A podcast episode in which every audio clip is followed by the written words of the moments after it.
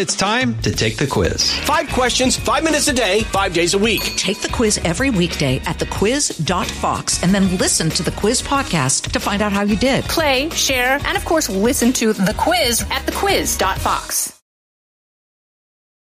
From the Fox News radio studios in Midtown Manhattan, it's the fastest growing radio talk show.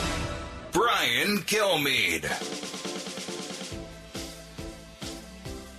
Hello, everyone. Welcome to the latest moments of the Brian Kilmeade Show. So glad you're here. 1 408 7669. I come to you from Midtown Manhattan, but we are, are a global show. Uh, Allen West at the bottom of the hour will bring us inside Texas and more, as well as the infighting uh, on the right.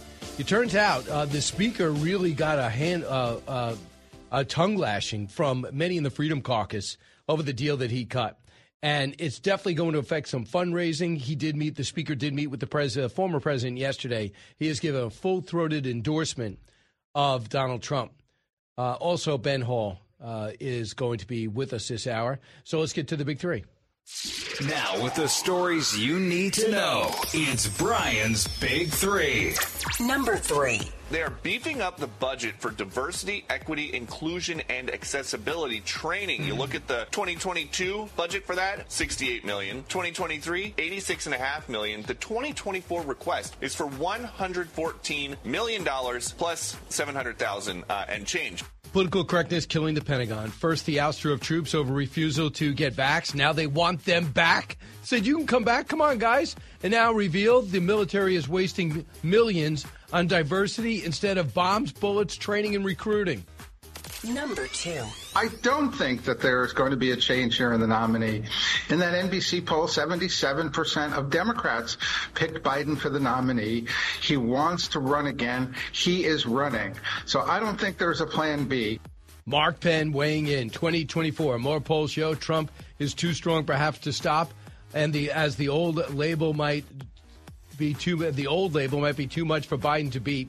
We review all aspects of 2024 including the GOP fractious attempt to protect their house. Number one. This puts, uh, I, I think, exposes clearly Hamas's lies. They've been saying for weeks that they've got no military installation there under the hospital. But I think it's time the whole world now admitted. Hamas has been brutalizing the people of Gaza. Mm. Mark Regev of uh, the Israeli government, spokesperson for Benjamin Netanyahu. Now we know hospitals were headquarters. In our headquarters, as captured Hamas terrorists reveal, they dressed as doctors and nurses hiding among the sick, which is why they are targets in Gaza. We bring you the latest. Now, I'm not in Israel. I don't get Israeli television at home. But evidently on television, these Hamas fighters are admitting they were told to go to the hospitals, and they did what I just said they were doing, and they would go in there and just basically set up headquarters, thinking there's no way Israel will hit hospitals. But they did, and they would. They tried to avoid civilian contact, but that's where the headquarters is, and they're beginning to reveal it underneath. They got to a steel door yesterday in the video, so I think it's important to see. And on Israeli television, you're seeing these Hamas fighters uh, get questioned on no duress, it doesn't seem. I don't know if that's uh, something that will be a violation uh, that we might hear at The Hague, but these people are just talking openly. This is what I was told to do. This is what I did as a Hamas fighter. This is when they went into the planning. So that's why they're doing what they're doing. There were 250 separate strikes, and they're beginning to move south, the IDF is. Israeli officials now accuse Hamas of using the Shifa hospital as a main hub Uh, and they did it through the captured, since the Hamas captives are beginning to spill the secrets on the operation, what the approach is, and where we go from here. They give the names, it doesn't matter, nobody knows them. They were organized with several tents, they would say, with each group of operatives by themselves, four to five of them sitting together, all of them around the hospital. They admitted the terrorists operated from the hospital because it was a secure place and we could locate them there, meaning the hostages. We saw the video of a, of a hostage being brought in against his will and another one bleeding being brought to the hospital. Here is Nancy Youssef uh, on MSNBC, a Washington, a Washington, uh, a WaPo national security correspondent. Cut five. What we saw coming out of the hospital after the Israelis um, entered, I think, also then raised questions about the degree to which the hospital was used. Remember that in the run-up to um, Israel entering the hospital, they said that the that it was the, the focus of Hamas operations. But so far, we haven't seen evidence to that. While there have been AK-47s, rocket tanks, and other um, equipment found, there isn't anything to indicate that this is really sort of the central hub of Hamas operations. So they they say Hamas fighters and Islamic Jihad fighters, numbering about 100, were that uh, hospital in particular. So we'll see what she, she is reporting. Mark Regev says this as a senior advisor to Netanyahu. Cut four. This puts, uh, I, I think, exposes clearly Hamas's lies. They've been saying for weeks that they've got no military installation there under the hospital. And more concerning is you've got international organizations who have been parroting this Hamas fiction that there's no uh, no uh, Hamas military presence under the hospital. And, you know, we've not seen it. We've seen no proof. I think it's time the whole world now admitted Hamas has been brutalizing the people of Gaza. Mm. Hamas has deliberately used this hospital as a shield for its military machine. Well, the good news is uh, there'll be a hostage exchange, it seems, maybe sometime within our show. They're getting closer and closer. Uh, that, according to Hamas chief, says they're close to a. They said a truce. I think that's the wrong word. A truce with end cessations. This would be a, a pause, maybe. They want to them to mo- remove the drones from from northern Gaza. I would not remove the drones. That means Hamas wants to move around. Forget it. Uh, put the drones up and find out where they're coming from. So the Qataris are mediating this. Uh, so we'll see. Hopefully, we'll have some good news shortly. Can't imagine. They took so many old people who were infirmed. They took tiny children. Can you imagine how terrified they are? All right, let's talk about 2024. I don't take, want to take too much time from Benjamin, but in 2024, President Biden is getting more and more questions about his age, and he's trying to kid it, uh, shrug it off, and and kid about it, but it's just not working because people don't think that number one, he's trailing by another poll, the Harris poll. He's trailing by Trump again. He's trailing the Siena poll to Trump again. He's trailing to the CNN poll to Trump again. He's trailing in the Fox poll to Trump. And it's really on performance. They look at 16 to 20 to, to, to 2020 and they prepare 2020 to 2023 and they're not happy with you, President Biden. Here he is trying to make a joke. He gets totally confused between Taylor Swift and Britney Spears. Cut 11. Just to get here, Liberty and Bell had to beat some tough odds and competition. They had to work hard to show patience and be willing to travel over a thousand miles. You could say even this harder than getting a, a ticket to the Renaissance tour or or or Britney's tour. She's down in it's kind of warm in Brazil right now. What do you say to that? What do you say to that? Everybody misspeaks. You know what misspeaking is? Trump on stage talking got confused, uh, confused between uh, Hungary and Turkey. He corrected it the next line. I mean, that is just nuts. He was supposed to say Taylor Swift down on the South American tour. But if you want to confuse Britney Spears and Taylor Swift, but I mean, just to run out of gas in your st- sentence while you're trying to tell everyone you are ready to go, this is why they, they don't trust him. His own staff does not trust him. Not just because he confuses Beyonce and Britney Spears. No one thinks he's a pop artist expert. Here's Lee Carter, and then I'll take a break because I want to get to Benjamin Hall in his big interview with Zelensky. Cut 16. It does not look good uh, for Joe Biden right now. And there's a couple of things that I would be most concerned about if I were him. Number one, he is losing significant numbers among younger voters. He carried young voters by a lot uh, last time. It doesn't look like he's going to be able to do that. The other thing that is really damning in some of these polls is his favorability among independents. Two and three are saying they look at him unfavorably. 55%, I'm sorry, 65% of even Democrats say they don't think he's fit mentally fit for office. So these numbers are really, really staggering, and he can't just get through them by denying it. Um, and he's not going to be able to do it by hiding either. Uh, that's true. I know they, they go back, and some people have used this analogy. Eisenhower said, We're running for election. I'm not going to go out on the campaign trail. They know what the American people know who I am and what I've done.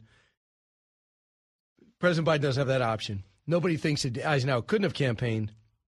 I thought he chose not to campaign, and they were right and he won easily. Republican. So we'll take a timeout, come back with Benjamin Hall. Why? Great guy, great correspondent, unbelievable knowledge of war zones, terrorist mindset, interviewed ISIS, Hamas, all of them, and uh, sadly got blown up in Ukraine, nearly lost his life. So he went back. And not only that, he went with Lachlan Murdoch, and he went back on the same train he was taken out on, clinging to life. And he went back and sat for 90 minutes with President Zelensky. You listen to the Brian Kilmeade Show. Diving deep into today's top stories, it's Brian Kilmeade. The Fox News Rundown, a contrast of perspectives you won't hear anywhere else. Your daily dose of news twice a day, featuring insight from top newsmakers, reporters, and Fox News contributors. Listen and subscribe now by going to foxnewspodcasts.com.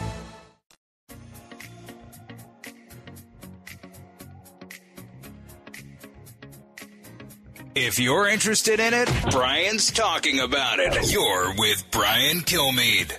Two of, uh, of my team were killed when I was injured Pierre, our cameraman, and Yeah. Sasha. I know their families obviously would think about that an awful lot. I wonder if you had a message for them. I wanted to say my condolences to all the parents, relatives of those very brave guys, men and women who lost their lives because they really wanted to help Ukraine. History of Ukraine will never forget such brave people. And he was talking about um, Sasha and Pierre who lost their lives. Benjamin Hall is clinging to his and now doing extremely well, but went back to Ukraine where he was uh, where he was hit and and, and barely survived. Uh, and to go and not only go back there with Lachlan Murdoch, president of our company, but also to sit down with President Zelensky. Uh, Benjamin Hall, number one New York Times bestseller, a war a correspondent like nobody else. Uh, he is with us now. Ben, welcome back. I know I talked to you on TV before our radio audience. What was it like going back on the same train that you came out on and on a stretcher in? Yeah, Brian, it's funny because I don't generally show much emotion in my life, and I was thinking in the week leading up to this, what would an experience would this be like? Would I have my eyes on getting the news and reporting, or would I be taken back to some of those really dark days and hours that I felt before? And um, I think the truth is both happened. And I remember getting on that train in Poland, a nighttime train, about 10 hours long, and sitting down. And that was the point at which I, I thought, I've done this journey before, and I did it when I was near death. And I was so badly injured and in so much pain. And rather than getting sad, I had an immense amount of pride. And I felt we had achieved so much by going back. And any worry that I had that it would be negative, uh, that was the moment I realized this was going to be a positive story, and, and I was going to come out of it stronger. And I just remember thinking that when the attack happened, uh, uh, just a few days later, I remember saying to myself, I'm going back to Ukraine. I'm going back when I can because I need to show that you might knock us down, but you won't stop us. And I got all those feelings going in. And then the other side of the news, and I clicked into work mode. There was President Zelensky, an interview I've wanted to do for a couple of years. And um, I guess that's what you do as a war correspondent. You put aside the feelings and you focus on what you've got to do. So that was uh, important as well. So when you get in there, you sit down and you get the the number the top interview with President Zelensky. He gives you an award, but then you sit down and you said you talked to him for 90 minutes. What was your approach? We're going to see it on special report tonight, and then the unedited version. I hope will be posted somewhere. But what was your approach to the interview, and what did you get? Well, you know, you never know with interviews how much time you're going to get. And so, you know, your priorities come up front and you have to get in the questions you really want. And for me, I knew the first few questions I needed to ask. Are you really in a stalemate, which his top general has said? And to that, he said, no, it is no stalemate, but we are disappointed with how the counteroffensive has gone. And we didn't take land back, much land back, really. But he said, we managed to push Russian troops out of the uh, Navy, out of the Black Sea. So yes, some negatives, but look, yes, some positives. And then I wanted to ask him about the funding from Congress, which has been delayed at the moment. Was he getting worried that U.S. support was also drifting away? And he said that he was aware of that, and that, but he, he, he knew that Americans were by his side, and he knew that some deal would be arranged. And so it, he was confident that this round of funding was coming, but he did know there was a time limit on it, and that this can't be a forever war, and that, you know, that can start to change. So I think he's aware of it at the moment, and he he was saying, I want Americans to know that we can co-produce weapons. We want to also create American jobs if we are going to start co-producing weapons. We want to take European money because it is more on their borders. So he was offering a, a number of varieties and solutions which might perhaps make it easier for some Americans who disagree with the amount of money being spent there could understand. But um, he, he's just very grateful for the help he's got so far. And he also says they don't have enough weapons and they do need more weapons, and which is something we've heard him say said before as well. The ATACMS uh, looks like they we got one version of ATACMS gave them like 14. We don't have that many, but that would be key because they're starting to hit inside Russia. I understood they got over a weapons depot. We know they had tremendous success in Crimea. You mentioned their navy was forced out of uh, of Crimea, which is awesome. They found a way to get some grain out, which is great. Um, and they fight like uh, warriors but it seems like the Russians are doing their using their one asset. They got more people, and they're throwing waves of people at them. Yeah, and um, I, I, asked about that on the other side as well. I said Russia doesn't seem to have any problems continuing to send more more troops your way. Are you having a problem in Ukraine with you know enlisting people? And he said, yeah, that the numbers have slowed somewhat, and we are aware that that that that might be a concern, and that Russia is playing the long game right now. You know, they didn't manage to take Kiev and Ukraine in the first few days that they hoped they would, and instead they are now seeing this in the multi-year war. And in the multi-year war, keeping the numbers up, the sol- number of soldiers up in Ukraine, he admits that could be difficult uh, if you can keep going. And so again, another reminder that now is the time that he needs help. Now is the time that he needs weapons and funding. Um, so yeah.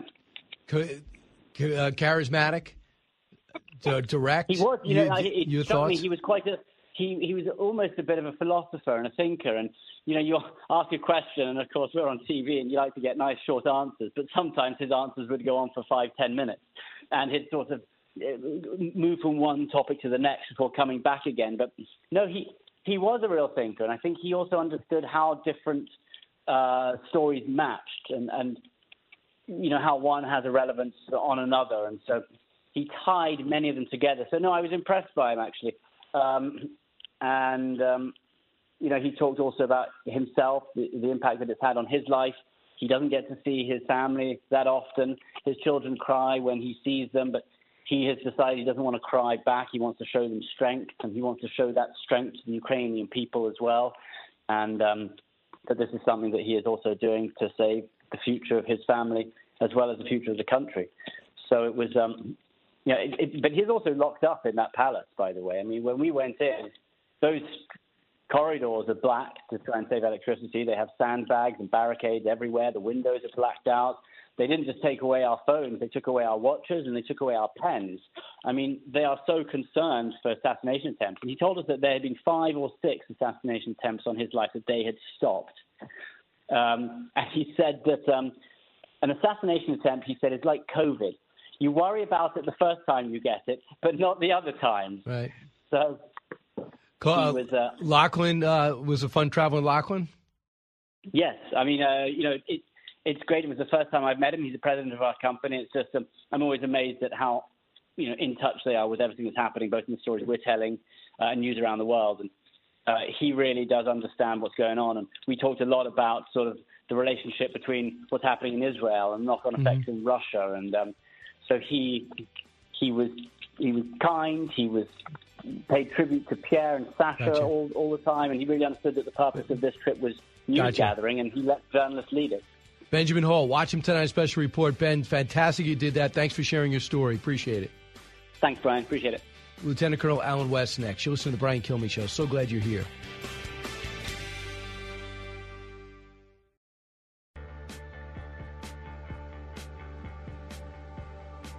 Radio that makes you think.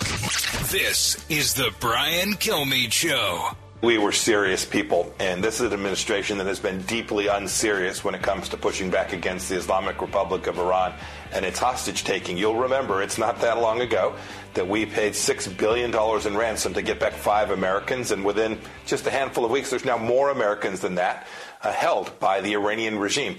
when you are unserious, the bad guys perceive that they can move about the cabin freely, they can take Americans, they can fire over four dozen uh, attacks on American soldiers, sailors, airmen, Marines in the Middle East. They can do these things with impunity because the administration hasn't demonstrated a credible deterrent threat. Uh, over is the key. Uh, how about close to 60 attacks? We've had four back. And evidently, President Biden, right from the White House, has tied the hands of the Pentagon when it comes to striking back. And there's a lot of people in uh, right now deployed overseas in the Middle East that are very upset that they're sitting ducks and unable to defend themselves. You want to know what our recruiting's bad? Afghanistan, number one, or there's three. Afghanistan, number one. Number two, the DEI and the equity that's now involved out of instead of meritocracy and all the political correctness that's out there. Millions have poured into it. This is a fact. It's not an opinion. It's not one person who was unhappy with this commanding officer. This is a curriculum that we are financing. And you have those two things. And then you have a situation with that, with, uh, with the unbe, unbe able to uh, stick up for yourself and fight without your uh, being handcuffed. Lieutenant Colonel West spent the bulk of his professional life in the military. He's uh, the American Constitutional Rights Union executive, and he joins us now. Uh, Director, uh, Colonel, welcome back. It's always good to be with you, Brian, and happy Thanksgiving. Uh, same to you. Couple of days away, but first things first. I'm sure you read the story in the Washington Post how there's people are really upset that anonymous that they've been really uh, hogtied because they can't really fight back, and yet it's daily attacks on our bases by Iranian militia. Evidently, we told them we told Iran to tell them to stop. Do you believe this? No, it, it is it is hard to believe, but it is what we have come to expect from a very feckless and weak administration. And of course, that's what your enemy is going to see as an enticement, and they're going to be emboldened, and they're going to continue to strike harder. You know, just shooting back at an empty warehouse, that's not a response.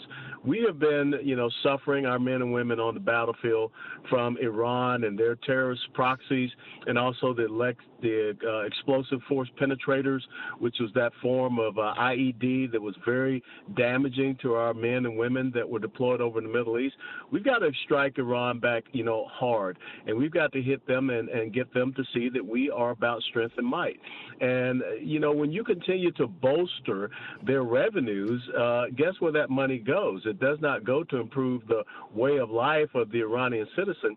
It goes to support the terrorism, and they are the number one sponsor thereof. And so I agree with the former Secretary of State is that you are showing such abject weakness that you're inspiring all of these actions. From what you see, are you hi- uh, happy about uh, where the Israeli forces are prosecuting this war in Gaza? Yes, absolutely right. Uh, what they have done is a very good operational move in cutting off uh, and separating out Gaza, and now they're focusing on Gaza Strip. They're identifying these tunnels, and the other thing is that they realize how important it is to win the propaganda war, the information operation war, and show them showing the evidence of Hamas using Al Shifa Hospital, showing the tunnels, and uh, showing the uh, armaments and equipment that have been stored in these hospitals, but yet we don't see a condemnation, a universal condemnation uh, of Hamas for using hospitals, which, if you want to talk about a violation of international law and something that the United Nations should condemn, we, we have proof, we have evidence of it. So it just goes to show that the United Nations and the international community is really pro uh, Islamic terrorist organization. That that's what their their silence says. I, want you to hear what Jonathan Gilliam said this morning cut eight. Israel is pressing forward uh, in their ground movement uh, very tactically, and they're doing very good as far as uh, that goes, but they're losing in the propaganda war. And uh, that's because Iran is, is, such an advanced intelligence agency that most people don't realize. Um, so when you look at Hamas, uh, the way they advertised and put out the videos that they did, they were inspiring people around the world that are loyal to them. When you see things like what happened today uh, with the or yesterday with the Houthis uh, and this cargo ship, uh, you see the same thing where they're inspiring yep. people uh, that are loyal to them. So that is true. These proxies, Hamas, Hezbollah, the Houthis. Uh, they're doing this. Iran's running this, and they're not being able to. They're not paying any price. In fact, they'll continue with their nuclear program, and they're oil, exporting oil. Well, the interesting thing, uh, and and when I listened to Jonathan, this would have been a great topic for Joe Biden with Xi Jinping with with TikTok you know, because you see a preponderance of pro-Hamas uh, propaganda on TikTok. When you look at someone like Mark Zuckerberg and some of these others, why are they continuing to allow Iran and Hamas to have a platform on, you know, any of these social media? And and we should also be talking about Elon Musk. We need to isolate Iran and Hamas and Hezbollah and all these Islamic terrorist organizations from having any type of means by which they can leverage uh, social social media or any of these platforms for their communications. And so I think that's where we need to come together.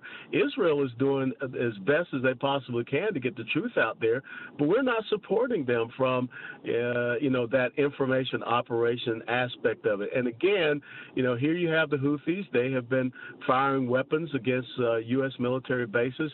So at some point in time, we're going to have to do you know what or, uh, uh, and get engaged with this and not be so so fearful and recalcitrant and reticent in confronting Iran. We can do that diplomatically, we can do it economically, but we're going to have to do it militarily. So I'm sure you've heard this, but the military is now putting tens of millions of dollars into uh, equity training uh, and different type yeah. of uh, diversity training. And it is, I find it so sickening and the Pentagon might be generating himself. I'm not sure if it comes from the White House. We're trying to get to the bottom of it but they're slated to spend 270 million on their diversity agenda, 28 million to 114 million in the department initial request for fiscal year 2024. If the DoD's initial request for DEIA funding, I don't know what the A is for, is included in the final legislative department, will have to spend 269 million on diversity initiatives across fiscal years 22, 23, 24, uh, and 25 adding to $89 million in training that's not going to help us win wars, but function in a way this administration wants to. When, when you see stuff like this, and this is a 34 page document that was published internally, mm-hmm. when you see stuff like this, knowing how many years you served, have you ever heard of anything like this happening when you served? No, no, well, you know, Bill Clinton had, you know, some very, you know, crazy initiatives uh, during the time period that he was in, but this is going completely off the rails. But it's not just about me reading it or you reading it.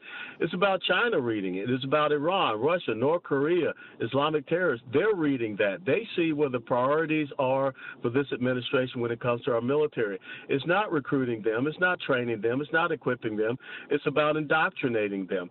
And when you have that DE DEI, this cultural Marxist focus, then everyone knows that recruiting is down, and now's the time to to go after the United States of America. Heck, uh, just recently, Brian, the United States Army and the Marine Corps had recruiting booths at an anime convention.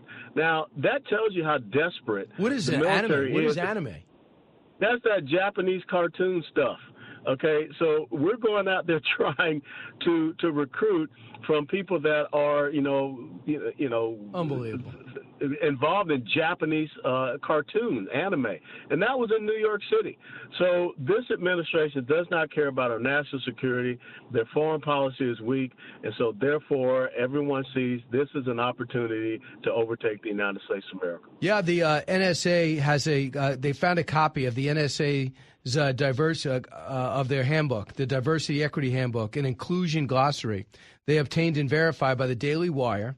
It shows the agency now provides definitions in terms as queer theory, white fragility, yeah. as part of an expansion guide to 327 social justice terms that blame white Europeans for engaging in settler colonialism and warn of transmisogyny. So, what the hell is going on here? What is going on at the Pentagon? If I'm Secretary of Defense and they hand me this, I don't care if it was my lifelong goal to do it. I'd hand it back and I'd say, "Take, I'm done with this.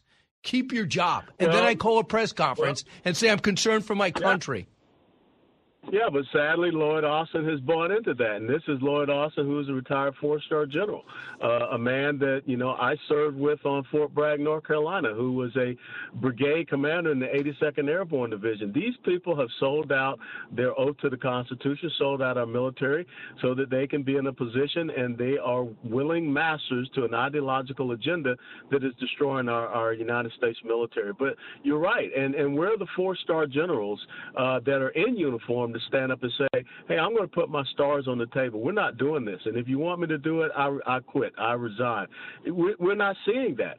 Everyone is in the go along, get along mode, and it's destroying our military. We're not getting out there and recruiting. We're not training them. And if you talk to people that are in the military, they're getting out because they're not training right. in their, their occupational specialty. They're just sitting around having classes on cultural Marxism. I got one quick thing. You're, if you're one of the 1900 that were told to leave because you wouldn't get vaccinated, the military is now saying, sorry, you can come yeah. back now. What would you say?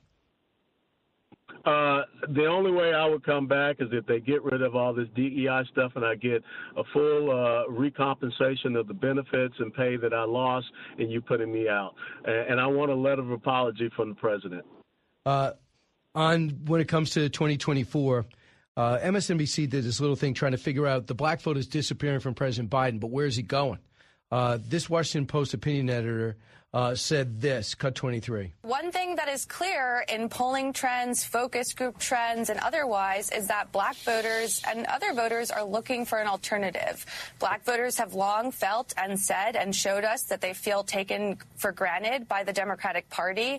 We've seen the ways in which VP Harris hasn't been supported as much as some folks would like by the Democratic Party, by President Biden. And the real kicker with RFK Jr. and something that is particularly unique to him him is that he taps into this deep seated, deep rooted medical skepticism that a lot of black folks across the country feel rightfully so. There has been medical racism going back, you know, to the 1800s through now. There is ample reason mm-hmm. why folks might feel distrustful of their healthcare providers or of what even the government is telling us we should do with our bodies with respect to vaccines. Now, that is not to say that everything RFK Jr. says about vaccines is directly appealing to black voters. But when he talks about these things and brings up the idea that actually maybe they're lying to you or maybe you shouldn't take this vaccine, he's really trying to get at what other folks aren't saying to these voters, which is I hear mm-hmm. you, I see you, yep. I understand why you might feel this way. But by the way, everybody on our channel was saying that, so uh, flip the channel around. But your yeah. thoughts about that opinion? Well, the party of systemic racism has always been the Democrat Party. And this is why I truly believe at some point in time, somehow, uh, they're going to try to look at how they can dump uh, Joe Biden and Kamala Harris. But I think they would seek to replace that ticket with a uh, Gavin Newsom and a Michelle Obama because they understand how important the black vote is, especially the black female vote. Yes, you can see blacks going towards RFK, but you're seeing a lot of blacks. That recent poll that came out of New York Times, 22% going over to support Donald Trump. People like strength. People, you know, the, the, the policies against school choice uh, the the economic policies of President Trump were very beneficial to the black community. His support of historic black colleges and universities, uh, economic empowerment zones and urban centers. So people remember these things, and you don't see any type of alternative coming from that. Thanks so much, Colonel Allen West. Always uh, great to to handle the world's problems one by one uh, with you. Have a great Thanksgiving, sir.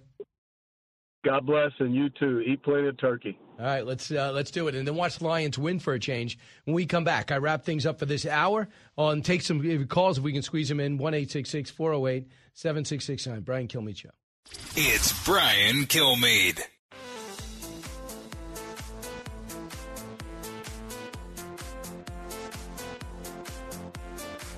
Breaking news, unique opinions. Hear it all on the Brian Kilmeade Show.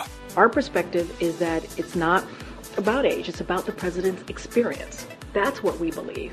And it's, you know, as they say, the proof is in the pudding, right? The president has used his experience to pass more bipartisan legislation in recent time than any other president. That's just a fact. That is something that we have seen this president do, and that's because of his experience. Did she say the poof is in the pudding? Uh, I think she said the poof is in the pudding. So everybody sees it. I love when, when President Biden stops saying it, I think. Watch me. If you think I'm too old, watch me. Yeah, we're watching. We're scared to death. Uh, you're going to fall off your bike, you're going to fall off the stage. You're not going to know how to leave the stage. We saw it. You have trouble hanging a wreath. Does anyone think you're going to handle China?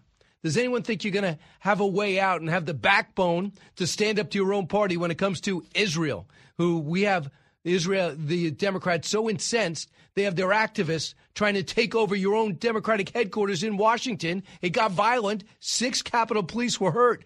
Where's the investigation on that? Can we have a primetime TV hearing? Six Capitol Police hurt. I thought you loved the cops. So he is old. He acts older than his age, and he's 81. What I love is yesterday, uh, the Atlantic, I think it was yesterday, published a story. You know who else is old? Donald Trump is old. And they talk about things in this story that made me laugh out loud. One of which, Donald Trump's references are old. He talks about Marxism, communism, and Cold War. Old. You guys even paying attention? Do you know? Did you see Mark Levin's book? Did you read Ted Cruz's book? Have you been watching what's happening on these campuses? Have you been seeing this next generation who are mostly Democrats and what they think of our democracy and capitalism? Cold War, communism? Can you say China? Can you see what Russia's doing invading another country?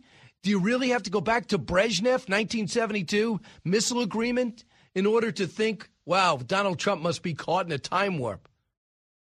And then they say, and even his music references are dated. Elton John and Rolling Stones. First off, if Elton John went to Madison Square Garden, he would sell it out, and a lot of those people would be young. You ever go to a wedding? Elton John. Do you ever go to, uh, have you paying attention to the Billboard charts? I believe the Rolling Stones are coming out with a new album. They will sell out stadiums. So if you want to rip Trump and say he's old, 77, you could say he's old, but his references are not dated. The other thing you say is, well, you, what you're doing with your hair to not look bald and gray, and what you're doing with your makeup makes you look like a fraud, but I assume you rather look like a fraud than look old. So there you go. Maybe that's working for you. What an insult. A fraud? People wear makeup a fraud? That's everybody on TV. Even idols that they probably worship, like Keith Olbermann. He gets on TV, he's wearing makeup. All right? And everybody that dyes their hair is a fraud? I don't. But if I did, it's not a fraud. Everyone who takes just for men is a fraud. And they rock out. Ron DeSantis says he loses himself in copying his prompter, and he used to be much more reckless and freewheeling. Well, right now he doesn't have to be. And I thought Ron, De- I actually think Ron DeSantis is off base on this. Just like I think he can't go after Trump on the wall because you have other levels of government. You don't have, like Florida, all Republicans who will do anything you want.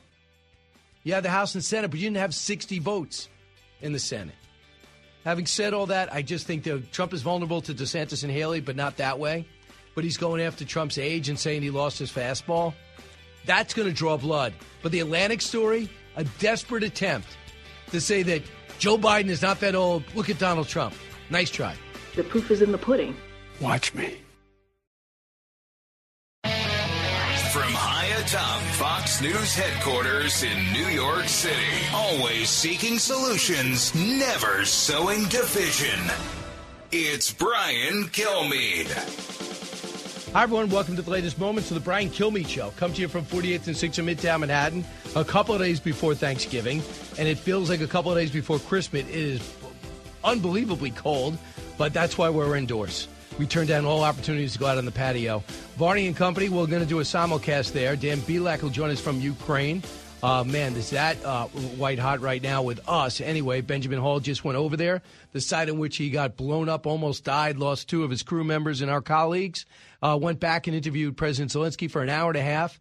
Uh, we got uh, a cut from that. It'll be on special report tonight. So Dan Bilak inside the war that's ongoing. And Bob Cusack on 2024 uh, I want to focus a little bit on the House with him. I was stunned to find out how bad things got for Speaker Johnson.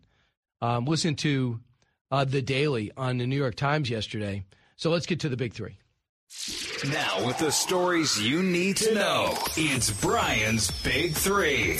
Number three. They are beefing up the budget for diversity, equity, inclusion, and accessibility training. You look at the 2022 budget for that, 68 million. 2023, 86.5 million. The 2024 request is for 114 million dollars plus 700,000 uh, and change. So you you don't think that would be better off giving our troops a raise, helping with recruiting, getting bullets, getting bombs? No. We're talking about equity. We're talking about diversity in our military, costing millions of dollars at a time in which we're being challenged all over the globe. That cannot stand. Number two. I don't think that there is going to be a change here in the nominee. In that NBC poll, 77% of Democrats picked Biden for the nominee. He wants to run again. He is running. So I don't think there's a plan B. Mark Penn, a political pundit, expert, pollster, also somebody that got Clinton elected, knows the Democratic Party. 2024, more polls show Trump is too strong perhaps to stop as the old label might be too uh, too much for Biden to overcome. We'll review all aspects of 2024, including the GOP fractious attempt to protect their House. Number one.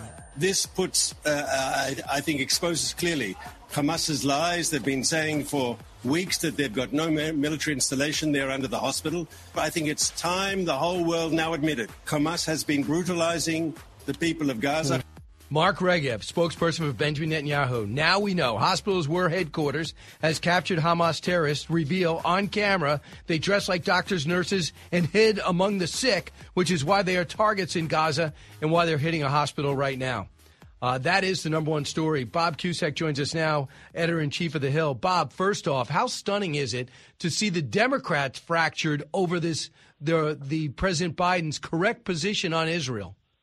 Well, I tell you, Brian, you know, it's it's something that Democrats have been disappointed in uh, President Biden before. They wanted Build Back Better. They wanted a three and a half trillion dollar bill. At one point, Bernie Sanders was was floating six trillion, and, and they didn't get they they got the Inflation Reduction Act, which was obviously cut in half, um, and they were upset by by that. However, this issue, uh, the Israel Hamas issue, is one uh, that I think a lot of Democrats uh, on the left uh, they are not going to forgive uh, Biden, and that's a big problem for them. And in, in that cut you played about you know 77% of Democrats uh, want Biden to run. That's actually not a great stat. I mean, if it was Obama at this point uh, seeking reelection, it's probably 97% uh, of Democrats. So he's got a party unity problem, and as we all know, uh, the the party down the stretch that's most united usually wins. Right. And by the way, 30% of independents support him. That's the key. So uh, you're right. That is key. He needs 90%. He got 7% among Republicans. But so many people uh, seem to be coming out just on this Israel issue. How about how underreported it seems to me, maybe you're in Washington and it isn't, that the DNC headquarters was basically raided. Six cops get hurt. Protesters against with congressmen on the inside like Brad Sherman. These are these are these are Tlaib. Used to people wanted to marginalize Tlaib. Why is she doing such crazy things? I don't know why she wants to be in this country personally, but there's a lot of people who are just as extreme as her. Well, listen, if you if you watch the video of that, there have been a lot of peaceful uh, protests on, on both sides uh, of this intense debate and argument. Uh, but that was not that was not peaceful uh, whatsoever, uh, and, and the proof is in the video. And, and it is striking. And obviously, Democrats who were stuck in that building, the DNC building, which is right by Capitol Hill, uh, it's it, it was startling, and uh, to get them out of there, that's a real problem. And honestly, Brian, I don't see this stopping. Obviously, the war is going to be continuing, and hopefully, we get all the hostages out. But the conflict is going to be continuing, and it's fair to say, especially because this was Israel's 9/11 that this is not going to be a, a short-term war, and and it's likely to to go into the election year, perhaps deep and perhaps beyond. Uh, so, and this is not a good this is not a good thing for for Biden. Obviously, he didn't start the war, but at the same time, uh, he was was promising things would calm down. And you know, the world, the people, if you look at the polls, they're they're not happy with the economy. We got two wars raging, uh, and, he's got to defend his record this time around. That's why this 2024 is, is totally different than 2020. He's got to run on his own record. COVID is over. Uh, over. He's going to have to uh, be on the campaign trail. And honestly, he has not been very media accessible, as you know, Brian. I mean, major stories, major decisions being shouted at him as he's walking away onto a plane or helicopter or into a beach house. And he shouts, Are the hostages to, about to be released? Yes. Yet, whoa, wait a second. The President of the United States just say a deal for the hostages is imminent. And then you go back to the Israelis. You go, no, we, we don't think it's imminent. And then two days go by and no, nothing happened because he's disrespecting the press, walking away every day. And I know Trump was the other way, never walked away from a camera, and people love to just fight with him. And we, we've all seen that with the chopper in the background. And we have another guy that just doesn't, rarely ever walks over, does not do sit down interviews, and still at the same time wants to convince people he's not too old to do the job. I don't think you can have it both ways. And you know the one thing that's changed, Bob? You can no longer say Trump can't win. He might be he might win the primary, but he can't win the general. CNN, uh, New York Times, Fox News, Harvard, uh, the Harris poll, all have Trump beating him head to head. Absolutely, and, and that's you know that is something that uh, you have to have free media. The first time I interviewed Trump at Trump Tower, uh, his staff said, "Okay, you got 15 minutes." We asked tough but fair questions. We got 80 minutes. He gave us uh, three subsequent interviews from Trump, Trump Tower before he won the White House. If you're going to run for the White House, you've got to go for it. You can't be careful and just get in the White House. Ask Hillary Clinton about that. And and Trump is is going for it. He's media accessible. And honestly, you're totally right about the narrative, which I, had been frustrating me for months because I've talked to Democrats who seem way overconfident, even months ago, that Biden, well, he won last time, so he's going to win again. That race was extremely close, came, came down to like tens of thousands of votes in in several states. So uh, this is something that Trump uh, can easily uh, win, and right now he's in the lead. Right, uh, but they're trying to say is not that he'll be right wing. They'll say he's dangerous for democracy. He is Hitler, and now he's now they're saying that we read the Atlantic magazine story. I just went over with the audience. They're saying he's too old because he makes uh, the whole story. Trump is really old. Okay, because he likes the Rolling Stones and Elton John, shows he's dated, because he thinks about the Cold War, communism, and Marxism. Really? Do you think that that is not a theme today? So uh, I, I just, and the reference that his older sister died and his younger brother died, more indications that he's old. I'm reading this story. I can't put my jaws on the ground. So, I mean, so. yeah, no, listen, I mean, and, and it's something, too, that, that I think the White House is totally misplaying uh, this issue about Biden's age, uh, because obviously that's why some of these stuff about about Trump's age. I know DeSantis has gone after Trump a little bit on on his age, and sometimes it's really not age; it's how sharp you are. Bernie Sanders is is older than Biden, but but in a lot of ways, you know, he he's sharper. Uh, he just is, and and and and and everyone makes mistakes on the campaign trail, whether it's Trump or, or Biden. But age is a significant factor. I think the White House should be embracing its underdog role instead of saying just as Biden says repeatedly, "Watch me, watch me." Having all the candles on the on the, on the you know, I heard Karl Rove this morning. Uh, that doesn't work, and I agree with him that th- that's not the way to to play this. You should embrace the right. underdog status as Obama did, and he ended up winning. So, Bob, we, we talk a lot about the president, but I, I want to talk about the House and the Senate. And the House got a huge problem making money, earning money. And those 22 days didn't make people want to donate, obviously, without a speaker. And then we find out when they did the CR and the two tiers that, that Speaker Johnson did it, he got a warning from the Freedom Caucus. You better not do that again. I mean, how many votes did he lose? 70, 80 uh, mm-hmm. Republican votes to do it? And now he gets a warning. He, You know he had no choice. He could have shut he down had- the government.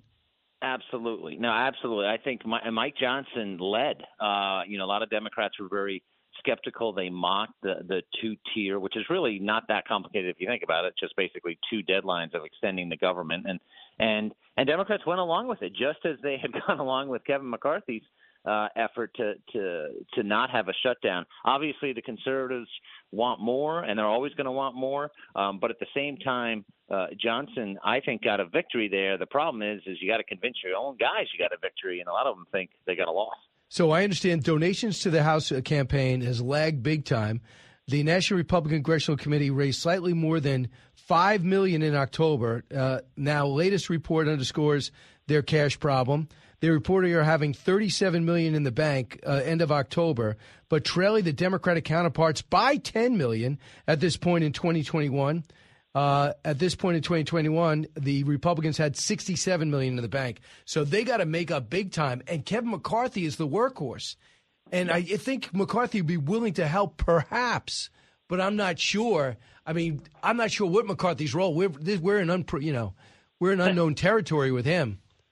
Uh, well, we are, and and uh, it, it's so bizarre to have four, two former speakers still serving in, in Pelosi and McCarthy, and, and we don't know what McCarthy's future is. He knows and has shown that he can raise money. This is a real problem, though, uh, and not surprising that donors were turned off by the chaos with the with the speakership and and finally getting one with Johnson. Remember, the House is barely in Republican hands, so this that's why this election is so important. Beyond the presidential, which is a you know basically a toss up, so is the House. So is the Senate, though I'd, I'd give a, a an edge to Republicans in the Senate based upon the map. But that's everyone wants money, and I'm sure the Senate Republicans are, are telling donors, well, give us money instead of the House Republicans. But but they all need money, and and I think Johnson uh, they've uh, recently announced a new fundraising mechanism for Speaker Johnson. That was issue number one because he's not a big fundraiser, but once you're Speaker, you can raise a lot of money, and that's what he's going to be doing. Yeah, uh, very interesting. I know that the House, uh, the Democrats believe they have the House just to go over the taking. Lee Zeldin's fanning out in New York to try to keep the seats he helped win in New York. Uh, and there's going to be other people, I think, that are not going to be voting just on abortion. It's going to be on inner city and immigration.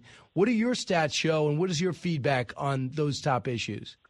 Well, the, the Zeldin is is a very smart political operative, and he knows that uh, the path to the majority goes through if Democrats are going to get it through New York and California. Uh, New York, in particular, uh, Republicans did well in the last election uh, based on on the crime issue. So now this is a presidential election year, so obviously New York and California are blue states, though these are more conservative, independent districts. But these are a lot of toss-up races. So this could go late uh, in the night, and could actually we may not even know who's going to control the House uh, for for a week plus after the election uh, if it really comes down to it, because it's going to come down to uh, I think a handful of seats, and that's going to decide it, and that's why the money is so important. Uh, yeah, I, I, guess so. It will come down to that. I'd like to ask you about two candidates, uh, uh, Tim Sheehy in Montana uh-huh. and Dave McCormick in Pennsylvania. What is your early assessment on their campaigns? I know Republicans' path to the majority that would help grease it. Yeah, listen, the Democrats have n- almost no uh, margin for error in the Senate because of the map. Uh, they really can't pick up any seats. They say they're going to try to take out Ted Cruz and Rick Scott. I, I think that's really unlikely. So they are just playing defense. And and you mentioned Montana, uh, uh, Sheehy, solid candidate, taking on Tester, who has survived in a red state. Uh, Sherrod Brown in Ohio uh, in, in going to be in a tough race. Uh, Pennsylvania, Dave McCormick, who lost to Oz, uh, Mehmet Oz, uh, last time around, he's going to be the guy to take on Bob Casey. So Democrats are going to have to basically run the table and defend all these seats. Why? Well, because of the map, but also because Joe Manchin's not running. So the Republican uh, that Republican that seat in West Virginia is clearly now going to be a Republican. That makes it a 50-50 Senate. If Republicans win one more, they get the Senate. So I think it's I think the chances are highly likely uh, that Republicans are going to win the Senate. But remember, uh, a lot of people thought they were going to win the Senate last time, and they didn't. Right. Uh, it depends on the quality of candidacy. What about Arizona? Do you does your indications, Bob Cusack, we're talking about Bob Cusack the Hill, indicate that Sinema will stay in? Because I don't see the infrastructure around her because she left the Democratic Party. Yeah, that, I think that's a fascinating race because you got Gallego as the Democrat. Where, where Dem- where's Chuck Schumer going to go? You know, he's been working with Sinema. Um, I think Sinema is going to run. She has a fair amount of money, but as you say, a lot of donors, because they're Democratic donors, and she left the Democratic Party, are now giving to Gallego. And then you have Kari Lake uh, running, who has been you know, uh, kind of had a contentious relationship with the Republican establishment, but that has warmed recently. So I think this is a, a toss-up race. I would be shocked if Sinema doesn't run, uh, and and that could split the Democratic vote. So that's that's a potential pickup, uh, certainly uh, for for the GOP. But that's going to be kind of a an unusual and odd race. Right, and of course it'll take three weeks to count the votes. I I don't think they've gone done anything uh, to improve their voting, like Florida went ahead and did, and we think Georgia did too. Uh, Bob, fascinating, uh, especially at this point. Uh, there's so much up in the air, and now we have all these other parties, from RFK to the no labels to Jill Stein and the Green, uh, and whatever uh, whatever Corn- Cornel West is doing. I'm not sure, but all one percent, one percent, two percent could really make a difference. Totally could make a difference, and and if you look at the the returns in in, in right. various states, it could totally make a difference. So this Thanks. this is going to be a crazy election, that's for sure. Bob Cusack at the Hill. You're with Brian Kilmeade.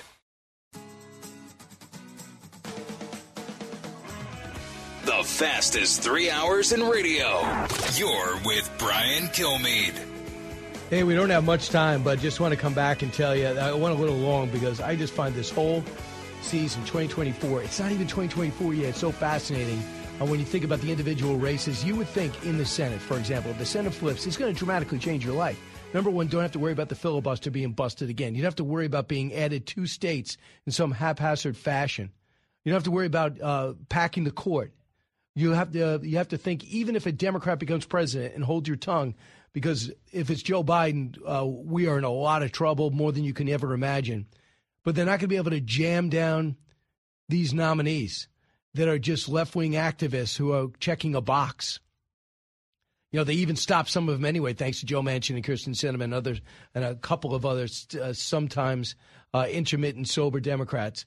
So that's why I think Tim Sheehy, as a as a special operator, I believe, I believe a Navy SEAL, should destroy Jon Tester. Jon Tester never took the heat that Joe Manchin did, and he should have. He never stood up and was a moderate. He would claim to be a moderate and vote with Joe Biden every single step of the way. And in Pennsylvania, it's hard to imagine on paper a better candidate than Dave McCormick, who now has experience, taking on Senator Casey, who never does anything, just votes along with the party, never see him taking a leadership role. And then you have a guy that served in the military, went to West Point, went to war, was in the Department of Treasury, then became a self made success story, multimillionaire, and now wants to be senator. Have at it.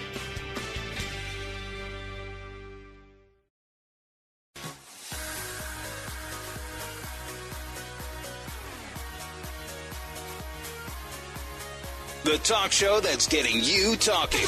You're with Brian Kilmeade. But I think that they're very definitely watching what we do.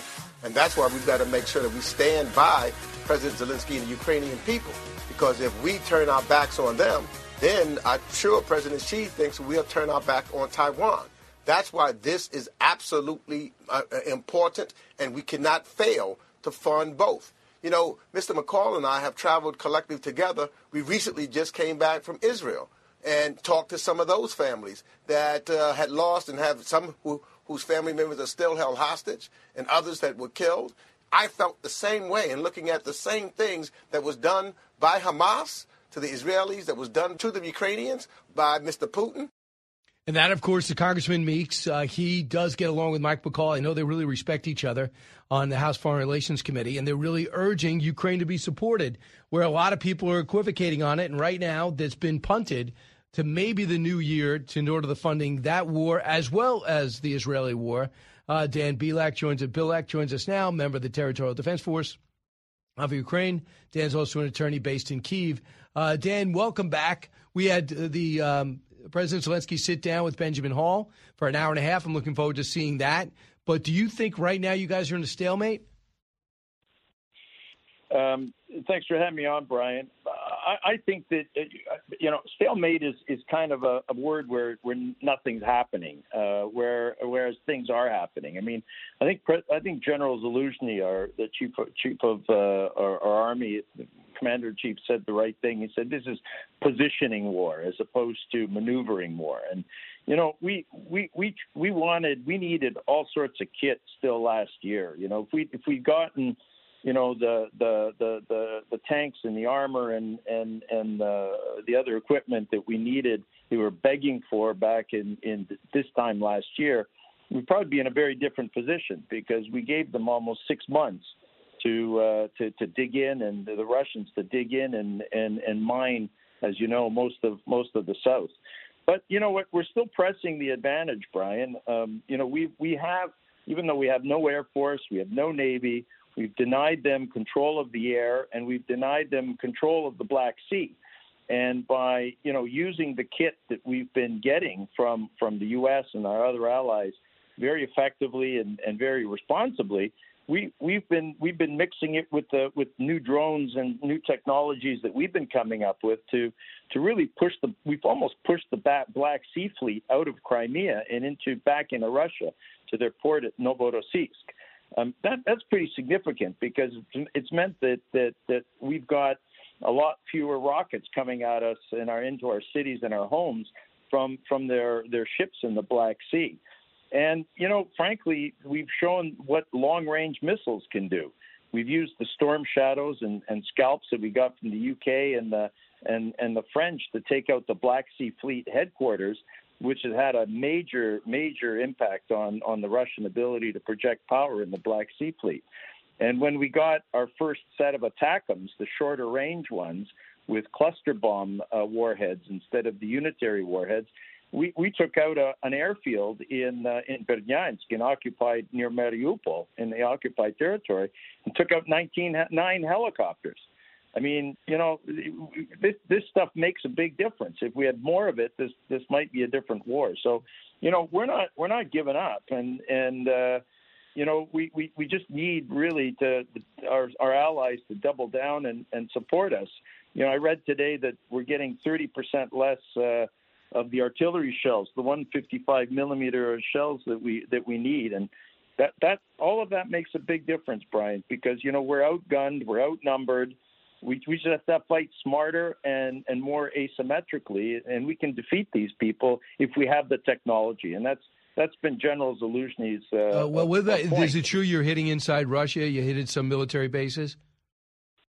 Yeah, our, our, our, our people generally don't uh, don't you know admit or deny, uh, but then they kind of smile. So you know we're we're developing longer longer range capabilities. We just we just developed a drone that can go a thousand kilometers. It's like 600 miles, which would be the longest range uh, uh, uh, missile or uh, armament that we have. And you know we're we're we're we're we're trying to to take the fight to them. We have to take the fight to Russia. You know, President Zelensky said this war started in Crimea literally 10 years ago. We've been at war with them for 10 years. This week is is exactly 10 years when the Maidan revolution started. And um, and uh, uh, but you know it, it it also started it, the, law, the the latest version started in Russia when Putin decided to invade full scale, and it's going to end in Russia. You know we're we're going to have to either convince people or or degrade them to the point mm-hmm. where they're they're going to they're going to sue for peace or or, or, or, or changes will happen. So r- roughly, but you've taken no fifty. choice. roughly, you've taken fifty percent of the land that they took on the initial invasion back. Well, we've taken we've taken more than yeah about mo- roughly fifty percent of what they what they uh, took in the first instance. We have taken back. We we we have been. It's been much slower and harder because of the the, the mining and of, of the fields and and the trenches and everything else. Plus, they have attack helicopters. They've got air force. We we don't have these things, and and it, it you know it really puts our our soldiers at risk. But but we are advancing. I mean, we've now crossed the Dnipro River in the south at Kherson, and we we have beachheads there, and we're actually getting armor to the other side, which is a big big advantage because they're they're quite stretched. They're stretched along a 600 mile uh, front and front line, and and they can't. They keep throwing uh, their whatever. They don't have a lot of reserves, so they keep throwing whatever troops they have available into into different uh, spots to to shore up their lines. So we we just have to keep pressing and. You know the Kherson thing. What keep keep your eye on that. That's that's really interesting because that, that if we get within artillery range of, of of their supply lines from Crimea, this is a very different war. And that's what we're trying to do. We're trying to attrit their forces. We're trying to degrade their supply lines, take out their ammunition uh, depots, take out their fuel depots, and and and look, you know, in Avdiivka where they've thrown in the Donbass, they've thrown like they're throwing bodies at us like like you wouldn't believe. They lost seven thousand men last year, last week. They're losing like five to seven thousand uh, men in that one pocket uh, every single week. And and you know, I guess they got a lot of people that they can still uh, throw at us, but Mhm. you know, these aren't trained soldiers by any stretch. Right. Uh, Just a meat grinder. We're, we're talking to Dan Bilak. He's uh, calling us from Ukraine. So, Dan, looking at the uh, bigger picture, are you able to export grain? Well, we're we're we're exporting. It's a really interesting question. I mean, uh, we are getting it down through a, a new grain corridor that we set out, uh, set up, which is where we hug the coastline of Romania and Bulgaria and Turkey, all all NATO members, and uh, and so there were if we're going within their territorial waters, the Russians aren't going to hit those ships. But you know there are still vulnerabilities. There was a ship that was hit by a floating mine last week, um, and uh, I understand that uh, those three countries, uh, Romania, Bulgaria, Turkey, are, are going to try to put together a a, a force to, to try to keep their their waterways uh, clear of mines. But you know we have problems on our on our western border with our with our allies, where we have Polish. Uh, uh, first, we had Polish farmers, and now we have Polish um, truckers that are blocking the, the, the crossing points at the border. Um, disputes over haulage fees and things like that, and and you know we have we have there's like 60 kilometer or you know right.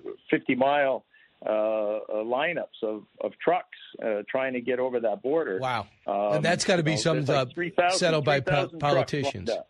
Unbelievable. Yeah. Uh, I did not know that. But lastly, when are the pilots going to be ready with the F 16s? Well, I mean, we're what we are hoping is that they'll be ready uh, um, late winter, early spring. I mean, you, you know, the, the, these are these are accelerated training programs, as you can as you can imagine. It took a long time to get them up and running um, because you have to train not just pilots but the ground crews and all the technicians. Um, everything's got to work in a in a in a very synchronized manner, and you've got to put them on fields in different places so the Russians don't bomb them. And uh, so this is this is going to be quite a challenge. But we're hoping to get these guys in the air and get our boys in the air. Uh, what what I've heard is the end of February, beginning of March. I mean, that would be a miracle if it happened. It would be, it would really be welcome because you know it's one of the best versatile aircraft in the world. And uh, How many and- will you have? We we're really lacking them. How many will you have? Uh, that's a good question. Um, I'm I'm not really sure. Okay. Uh, I hear all sorts of different numbers. I hear like we're going to get up to 100, but I doubt that's going to happen right away. Um, you know, we're we're going to have to get our our initial set of pilots trained up, and then they're going to have to train other pilots, and so it it, it I, you know hopefully if we get a dozen, it'll be a, you know it'll be a good start. Dan, thanks so much. Appreciate it. Stay strong. Appreciate it over here. Thanks, Brian. Thank you and the people of the United States. We couldn't do this without you. Right. Uh, keep in mind, they're going for Georgia, going for Moldova. They're going to create havoc in the Balkans. They got to be stopped in Ukraine. You might not like it, but they didn't like being invaded either.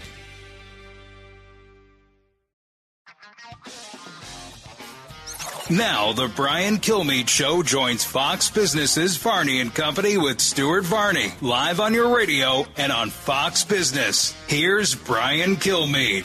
Hi, everyone. Welcome back. In a matter of moments, I'm going to go on Fox Business Network. Keep in mind, too, I'll talk about it in the back end, but we do have a special Saturday edition of One Nation begins at 9 o'clock and Teddy and Booker T. We'll find out if it stays on the bestseller list, but it says top 10 of the country. Hope everyone could download it. Also, you could watch the special on Fox Nation, get an idea how two American icons blaze the path to racial equality. It's, I think it's a story you need to hear. Uh, two great Americans who came from nowhere to mean so much to the country, even today. Um, and there's so many other stories. We've been covering three main stories the political correctness of the Pentagon and so much more. But let's listen in. Here's Stuart. 51 on the East Coast, and you know what that means? It means it's time for Brian Kilmeade, the man who never takes a day off. He works 23 out of 24 hours, and I'm sure he makes something else happen on that extra hour. Brian, good morning to you. Elon Musk's X just launched a uh, defamation lawsuit against Media Matters for America. They claim that the platform showed anti Semitic posts next to advertisements and it triggered an advertiser exodus. Now, Texas Attorney General Ken Paxton just opened an investigation into Media Matters for potential fraudulent activity. Do Musk and Texas here, Brian, have a case, do you think? I think it's a pretty strong case, and not only that, I, I, go, I salute Ken Paxton for doing this. Media Matters, a despicable organization that exists just to create havoc for left wing causes, and Elon Musk has got the wherewithal to take him on, and he doesn't care. He'll bring it on. Well, what he's done in saving uh, Twitter is uh, really been well chronicled on this channel. Uh, what he did with Matt Taibbi and Bari Weiss getting in there, real, revealing the bias that was taking place during the last election cycle and beyond, and then through the pandemic. And then you have Elon Musk saying, wait a second, you're trying to destroy me? Let's go through this. And he says, I'm going to file a thermonuclear lawsuit. And one of his lines was, I cannot wait for the discovery Uh, it is going to be great to see the discovery process on Media Matters, who's behind it, and what the agenda is. He has lost IBM, he has lost Apple, Lionsgate, Paramount, all off of uh, what he now calls X because of what they say is an anti Semitic uh, post that he might have retweeted, which could be litigated another time. But also, the Mi- Missouri AG also might join in with Ken Paxton. I love it. Yeah, yeah, go right ahead. I would say uh, the same thing. I want to get into this issue, Brian. Ramapo College in New Jersey getting a lot of backlash after they congratulated a transgender swimmer for breaking the women's 100 yard butterfly record. That post has since been deleted. A spokesman for the college said the school will continue to support all of their student athletes, adding that the post was, quote, deleted by a peer who wanted to protect their teammate from insulting comments on the post. Here's another example of this, Brian. I mean, this just cannot be right, can it? No, it isn't. And it's called this swimmer. When was it? When she was a man, swam for the men's team, average at best, decides to become a woman, and celebrate the fact that she set a butterfly record. Uh, for me, I want to know who came in fourth. And I, and for now on, every time a man comes in a race, I don't want to see the top three. I want to see the top four. I want to see four people get medals. And then you leave these records, put an asterisk. I mean, Roger Maris has an asterisk because he played in 162 games instead of uh, Babe Ruth played in 154. All right? When he had the record at 61 homers. Put an Right. asterisk. Was a man.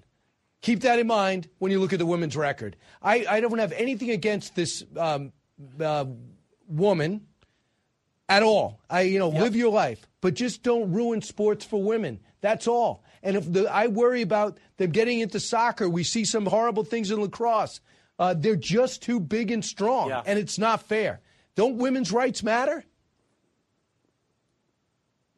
Yeah, I mean, how would you feel if you're a young lady and you're really competing at the top level and you're hoping to become, uh, you know, a name in the state and perhaps nationally, and then all of a sudden it gets thrown out the window because someone decides they want to be another sex and dominate your sport? I mean, it just cannot be right. It's going to be, you know, it's going to be litigated out in 2024.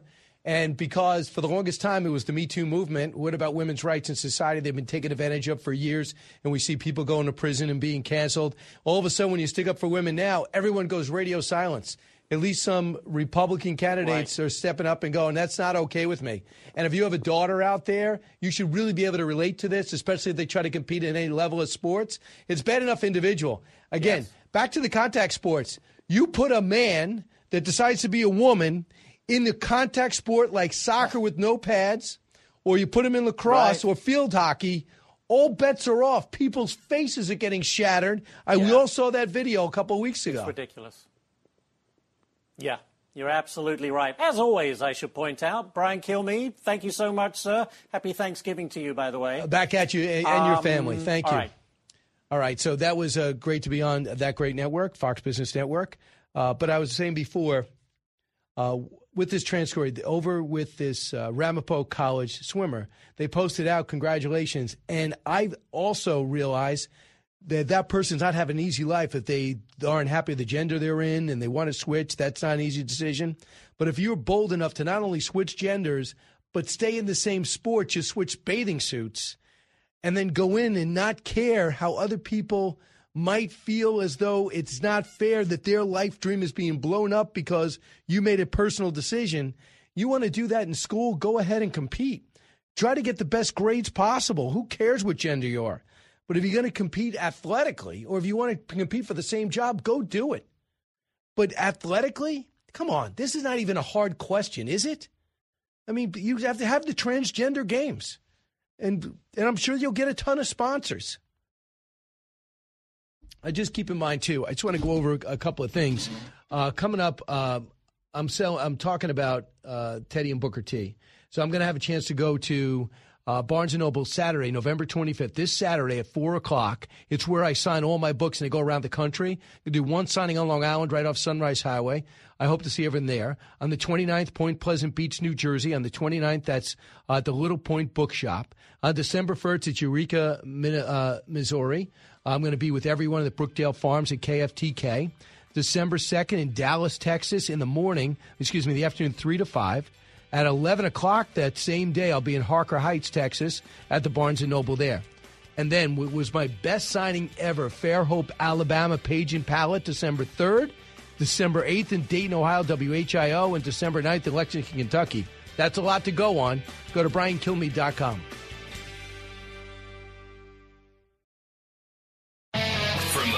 News radio studios in Midtown Manhattan, it's the fastest growing radio talk show. Brian Kilmeade. Hi, everyone. Thanks so much for being here and listening to us all year long. Coming up on Thanksgiving, uh, we have a lot to discuss. As you know, the news has not slowed down. We're going to be joined by Joel Rosenberg over in uh, Israel and Lee Zeldin at the bottom of the hour to unmask what it will take to be successful in New York. He got within five points of uh, uh, being the next governor from New York, a Republican governor, first one since Pataki. He did so well, I believe, and most agree that his coattails helped flip the House of Representatives because it brought so many Republicans along with him, it, but including George Santos, who's an embarrassment uh, to the country, not just his party. So we'll talk about that with Lee. Uh, and of course, we're following all the news. We are getting reports that at any moment, my fingers are crossed, is going to be a hostage release uh, that's coming from Qatar, and there's some reports too that it's imminent coming from Israel. So let's get to the big three. Now, with the stories you need to know, it's Brian's Big Three. Number three. They are beefing up the budget for diversity, equity, inclusion, and accessibility training. You look at the 2022 budget for that, 68 million. 2023, 86.5 million. The 2024 request is for 114 million dollars plus 700,000 uh, and change. Political correctness, killing the Pentagon. First, the ouster of our troops over refusal to get vaxxed. Meanwhile, we have very few guys. We lost 1,900. Now they can come back. Would you? And now, re- now revealed the military is wasting billions on diversity instead of bombs, bullets, training, and recruiting. Number two. I don't think that there's going to be a change here in the nominee. In that NBC poll, 77% of Democrats picked Biden for the nominee. He wants to run again. He is running. So I don't think there's a plan B.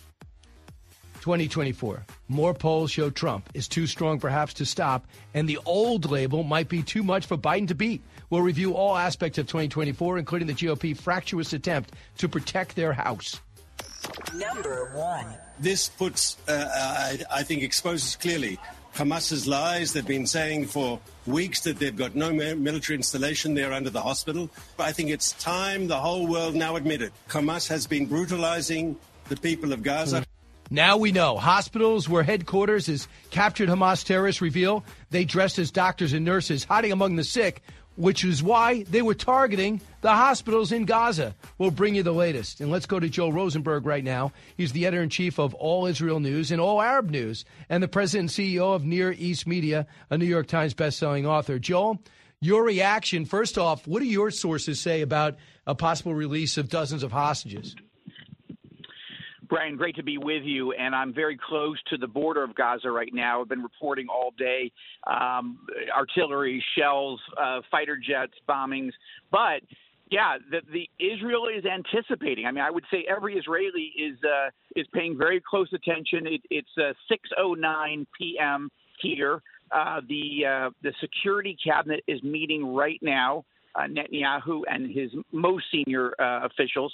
And then at 8 o'clock um, Israel time, which would be 1 o'clock Eastern, um, the entire government uh, will be meeting. Now, as I'm talking to you, rockets are in the air. I'm actually getting rocket alerts on my phone um, on an app that I have. So um, Hamas is taking its final shots at the moment. But I, I, you know, I, I expect there will be a deal. Now, I will say, Brian, that for most Americans, they think of Israelis as never negotiating with terrorists. Like that's a, you would think that would be a bedrock rule, but it's not actually true. Uh, Israel is struggling, uh, to be honest, with the fact that it, it it it values its own citizens more than the prisoners uh, and the terrorists that they've taken. Attention, and but the contract uh, unwritten but definitely known by every Israeli is you never leave an Israeli behind. If there's any way to get them back, um, uh, you have to do it. Netanyahu once gave something like 1,100 terrorists to Hamas and others to get one hostage back. uh, somebody who'd been in you know in hostage held hostage for years. So right now we're looking at between 50 and 80 maybe in the next couple of days, but there's talk that maybe 140 uh, terrorist prisoners would be released, and that's a tension here. I'll just say one more thing, Brian. At literally on my phone as I'm talking to you, the sirens are going off in my ear. Um, so I'm telling you, they're taking their final. It, it happens every time. If we're close to a a, a, a, a ceasefire of any kind, um, the terrorists uh, go crazy in the final hours. So they're they're hitting rockets towards you. Are they coming from the Hamas side, the Gaza side, or Hezbollah yeah, side? Exactly. So, the Gaza no, no, side. no, no. Sorry, from the well, well, both. I will say um, there are rockets and missiles coming um, at the Lebanon side, but that's an entirely different front. That's on the north, and we're dealing with it. But at the same time, right now, what we're getting is a barrage of rockets coming in from Gaza. Does it blow you away that three weeks into this, they still have rocket ability to shoot rockets? Yeah, we're well over 11,000. And I will say, you know, we're on day 46. Okay. So uh, a little bit over a month, uh, coming up on a month and a half. The, the most they've ever fired was 4,300. Uh, I know that because that was the month that my wife and I and our sons arrived as dual U.S. Israeli citizens to live here full time. That was nine and a half years ago. So that was 4,300 in a month and now we've had 11,000 in in just a little bit over a month. So it's uh, people here in Israel are shocked by that number, as as well as, of course, by the invasion on October 7th. Are they resupplied? Are they getting resupplied? There's no way for them to resupply, but what we think has happened is it has been fairly quiet. I mean, not totally, but over the last several years and that's what lulled the Israeli government and intelligence and military into a false sense of security. There was a sense that, well, there's a couple other factions, Palestinian Islamic Jihad and, and another one, and they would occasionally fire off some rockets, sometimes hundreds. But then think, but but Hamas was always over the last several years was always like, ah, it's not us. Look, we'll do what we can to try to tamp things down. But it looks like what they were really doing is stockpiling. Worse, worse, Brian, and and you may have reported this in the past, but um, the, the international community, were trying to be helpful, was helping Hamas as a government rebuild its water system because the pipes were so old. Well, we now know that Hamas was taking those pipes and turning them, you know, cutting them and turning them into rockets. So it's just more of the savagery and the cynicism and uh, and and that you cannot trust a terrorist government. All right, a uh, couple of things. I understand on your in, in Israeli television, they are showing some Hamas captured fighters, terrorists, and they are saying that they were at hospitals. They were in hospitals, some dressing like doctors and nurses, and that's where their headquarters were located. Could you tell me about this? Yeah, and, and this is one of the things that I that we are struggling here in Israel so much that the, the, the mainstream media, um, you know, certainly the New York Times, BBC, uh, MSNBC, CNN, eh, have really bought the Hamas propaganda hook, line, and sinker. I mean, and so what we're dealing with is Israeli intelligence is pretty impressive. Now it blew it on October 7th. Don't get me wrong, and and, there, and heads will roll politically here after we win, and we're going to win. But um, Israel knew and had been tracking what was going on and was trying to explain it to the world. And and, and you know, Brian, because you're you're there, I'm over here, but you know the American media was not listening, was not accepting, was acting like Israel was crazy. And how could you announce that you were going to go send special forces into a hospital or every hospital? But that's because we knew. And now the news is coming out that we were right. One of the captains who identified himself as something unpronounceable tells uh, off-camera interrogator that about 100 Hamas operators took control of the Rantisi hospital in Gaza for about five days to carry out attacks. They were organized in several tents with each group operatives uh, operatives by themselves in groups of four to five, them sitting together, all of them around the hospital. Uh, they admitted the terrorists operated from the hospital because it was a secure place and no one could locate them there. He said it was better than operating from their homes. Okay. So yeah, The doctors were furious because Hamas operatives and operatives of the terror organization were inside the hospital, but they couldn't do anything. If they protested, they'd be killed on the spot. But, well, that's exactly right. And as we've been reporting on our website, All Israel News, um, it, this, this has been the the modus operandi of Hamas, which is, um, I mean, there each of these is a war crime, right? What, what's crazy? Well, we're in a crazy world, Brian, where Israel is being accused of war crimes, including by the UN Secretary General Guterres, right? But actually, what's happening? It, it's a war crime to use a hospital or a school or a mosque or a church to launch missiles and hide terrorists. And yet, this is literally what's been happening. And yet, the world is so much more willing to believe a genocidal terrorist organization that has beheaded babies and burned people alive than Israel, and that is anti-Semitism in its in its most wicked form. So evidently, the New York Times is reporting that you guys are looking to get 50 chil- women and children back, and they're looking to get uh, in exchange for 50 teenagers and women back from from Israeli prisons. What can you tell me about that? So, so I don't know the specific details, but this has happened where Israel sort of grades. Um, I'm not sure if that's the right way to put it, but for the purposes of the, our conversation, essentially grades the prisoners we have. Like, and and so um, women and teenagers have been used to be suicide bombers, to transport. Um, and by the way, more rocket sirens, more rockets are inbound as we speak. But um, but you know, it, it sounds like oh, we you know, Israel has women and children. Yeah, people who commit terrorist acts, we capture them and uh, and we put them in prison. But Israel does sort of grade them, and if there are people that were maybe transporting weapons or moving money, right, or hiding, um, you know, terrorists in their house or something, uh, we're more willing to give those people back and release them for our innocent right. civilian hostages. Um, we don't, but but I'll tell you, Brian, this has been a conversation that actual fam, hostage families, people who have loved ones, including babies and children and, and Holocaust survivors in Gaza, have been warning the prime minister: don't give people that have blood on their hands. Like you're just going to make it worse. And yet there are others who are like, I don't care. Let you know, let them all out and then go kill them or arrest them later. But right now, we've got to get our people back. So that's right. a tension that. So evidently, you're giving up fifty. You're getting back fifty, or you know, there could be international. I'm not. We don't know. The fifty right. are coming our way, and hundred are going their way. Uh, I want you to hear. Well, you talk about the hold up, right? Yeah, I want you to hear from the American press. You talk about them not trusting you guys. Here's an example. This is Nancy Youssef of MSNBC. Cut five. What we saw coming out of the hospital after the Israelis um, entered, I think, also then raised questions about the degree to which the hospital was used. Remember that in the run-up to um, Israel entering the hospital, they said that the that it was the, the focus of Hamas operations.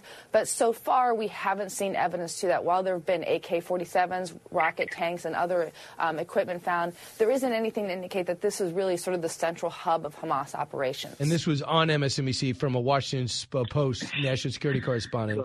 What's your, is that just inaccurate?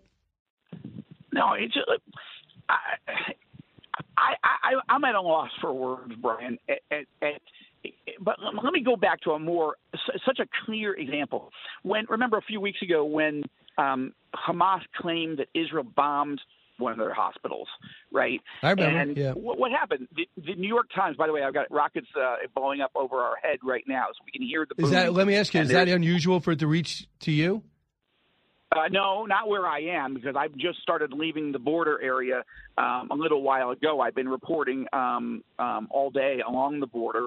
Um, but anyway, it, it, but we're also getting rocket fire, missile fire from from the north. So just to confirm uh, what you just said, but going back to that hospital situation, so here the world accuses Israel of uh, of committing war crimes to go into the hospitals, but the hospitals are being used by terrorists. Then a few weeks ago, right, the New York Times puts a front page, top, you know, screaming headline: Israel bombs Palestinian hospital, says Palestinian health officials. well, Palestinian health officials. That's Hamas. They're a terrorist government. And so the idea, but but think about that, Brian. Just just break that down for a moment. So first, the New York Times immediately believes a genocidal terrorist organization. Number one. Second, they don't even consider the possibility that they're being lied to, right? Third, they so believe the narrative that of course Israel would bomb a Palestinian hospital. But none of those things were true. Okay? So and and within hours we could prove it. And by the next day, we had 10 video angles plus an intercept that Israeli intelligence picked up between two Hamas operatives no, I know, I, I know. Oh That's oh been well chronicled, but there's I, we remember that. But I'm just saying, from here on in, you guys got to do a, a, real good job of taping everything, unveiling these tunnels, and just make it indisputable because these people are working against you, and we're seeing it on these college campuses. Protests for Hamas. Yes. If the women yeah. for Hamas, you know what their lives would be like if they were a member of Hamas? I mean, these no, people are just right. nuts but and here's ignorant. The, here's the problem that we face, Brian. It, it, those people are unpersuadable. Like something has something crazy and wicked has been unleashed in the world, and just even if we were doing better um, public relations, what we say in Hebrew, hasbara, even if we were doing it as well as you possibly could, those people that are out there on I understand. of Hamas, they're never, you know. But why are they working for the New York Times? Why are they working for MSNBC? Why do they work for CNN? How is that possible? That at that level, you know, we're not talking about some idiot 18 year old. We're talking about professional journalists who decide, no, it's more likely that Hamas is right yeah. Israel is horrible. Right. Uh, I, until they get well, burned over and over again and they start losing their jobs, they're going to keep doing it. Well, hopefully, we'll expose them, and you will too. Joe Rosenberg, thanks so much. Stay safe. It's an honor. Thank you, Brian. Back in a moment. Learning something new every day on The Brian Kilmeade Show.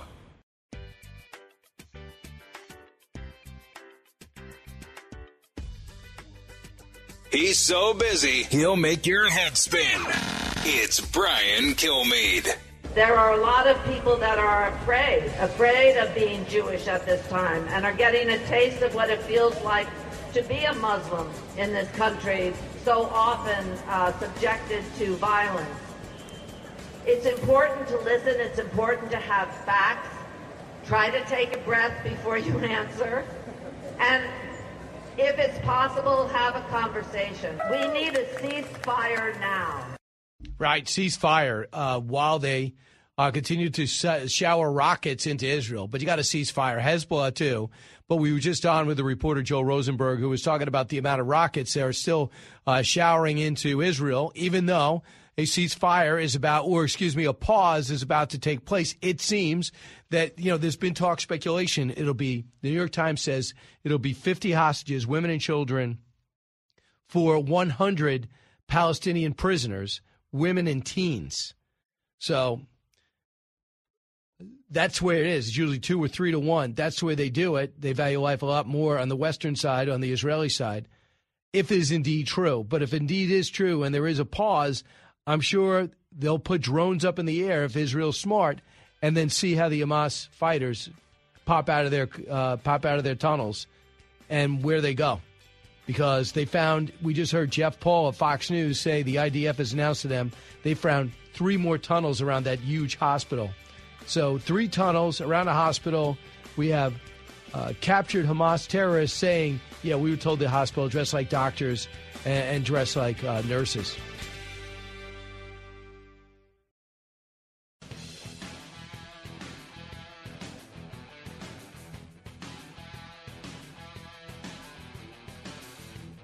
Information you want, truth you demand. This is the Brian Kilmeade Show. I don't think that there's going to be a change here in the nominee. In that NBC poll, 77% of Democrats picked Biden for the nominee. He's got the full party machinery. He wants to run again. He is running. So I don't think there's a plan B. Biden has a year. I've worked with presidents before, so has Ari. A year is a long time in presidential history. And let's face it, if people thought the economy was going well, they wouldn't care about his age. It's really about the economy, immigration, crime, and key issues he's got a year to fix. All right, we are back, everybody. Brian Kilmeade here. We are uh, taking a look at what's happening on this hostage release and we're getting some reports that it's going to be done, but they want to see a ceasefire first. And the Israelis are saying that they don't expect Hamas to do a ceasefire. So how are you going to release any hostages if there's no ceasefire? I thought the Israelis would have the harder time. It's Hamas that's sending the rockets over, which is stunning to me. Joining us now is Lee Zeldin, knows all about this. Uh, Lee Zeldin is a Jewish American from New York, working hard to make sure Republican continues to uh, maybe tilt towards purple but remains blue. But a lot of Republicans are having success here, including he, him. Uh, Lee, welcome back. Hey, it's always great to be with you, Brian. So, what's your take? I know you have great sources in Israel. Should we expect this hostage swap? Uh, excuse me, not a hostage swap. Prisoner exchange for hostages. So it's it's something that we're hearing reports that a deal is is imminent. Some are saying that it's done. You just brought up a a, a great point uh, as far as the the ceasefire. So uh, the way that I look at it, there's a, a few possible fronts. If Israel reaches a deal with Hamas, and let's say there was a ceasefire, that doesn't stop the Houthis from carrying out their attack, doesn't uh, stop Hezbollah up in Lebanon from carrying out their attack. They are not parties to this deal, so we should keep an eye on that front. Uh, th- there will likely be uh, international pressure on Israel if there is a ceasefire to keep this ceasefire. And something else for us to keep in mind as that goes forward is that domestically inside of Israel, uh, that is not going to be viewed as an option to just not eliminate Hamas. Uh, so uh, that's why we've seen we've been seeing so many of these Hamas sympathizers uh, uh, here in the United States and around the world trying to get a ceasefire under the belief that that is the best shot that Hamas has to be able to to regroup, uh, to be able to survive. So uh, yeah, t- I mean, as, as far as the first part of your question is a uh, a deal here possible? Sure, it, it might be imminent. It might be it might be done. There's a, a couple dynamics that uh, we'll have to see in short order whether or not there actually is a ceasefire. But keep an eye on those other fronts. Keep an eye on both the international pressure and also the domestic response because I'm under the belief, like many others, that Israel has to eliminate Hamas. I, I, want you to hear this IDF reservist from Israel said this last night on our channel, Cut 7. I don't think there's any reason to talk about that until all of the hostages are released. This is not uh, an organization we can trust. You cannot trust a group that breaks into another country, murders, rapes, and then publishes the footage of these murders and rapes on the Facebook pages of grandmothers and granddaughters and laughs and makes phone calls. Look, mom, I've killed 10 Jews. This is not a group you trust. This is not a group that you allow to regroup to better attack my brothers in arms. Release the hostages first. Right, uh, but you're not. You know, you're not going to get all 250 back. We don't know how many are alive. And the other thing I heard, Lee, and I'll bring you to domestic politics shortly, is that they don't. The Hamas doesn't have all of them. That the minute they crossed the border, Islamic Jihad and other groups started just grabbing them. Right. Uh, Hamas says that they have uh, 210. I, I, believe I saw a report uh, with that number. Uh, that number is less than the amount of hostages that were uh, believed to have been taken. So that leaves the question of uh, what happened to everybody else. are they still alive? Have they been taken by others? as as you just pointed out. Um, so yeah, well, uh, and then the other piece that we're starting to see, you know, we'll get more details. Uh, is there, there were some reports that the amount of hostages that were to be released uh, was going to be a set number for every four days of a ceasefire. Uh, so you know we have to get our we'll have to get the facts out. Um, you know, make sure that we're you know on the same page as to exactly what this deal is. But um, one thing that was reported is uh, this concept that you know, that Israel's not getting uh, all of the hostages back. Uh, simply for ceasefire starting, and also not getting everybody back for that ceasefire being in place for just a few days uh, that there might be some type of a deal that there's a certain amount for every four days. So uh, wait, waiting to get confirmation on that too. I mean, so the people that they took, they took children. I mean, they took children. They took 80 year old women. Uh, they, they, it's just unbelievable. Uh, the what they chose as hostages. We've never even seen anything like this.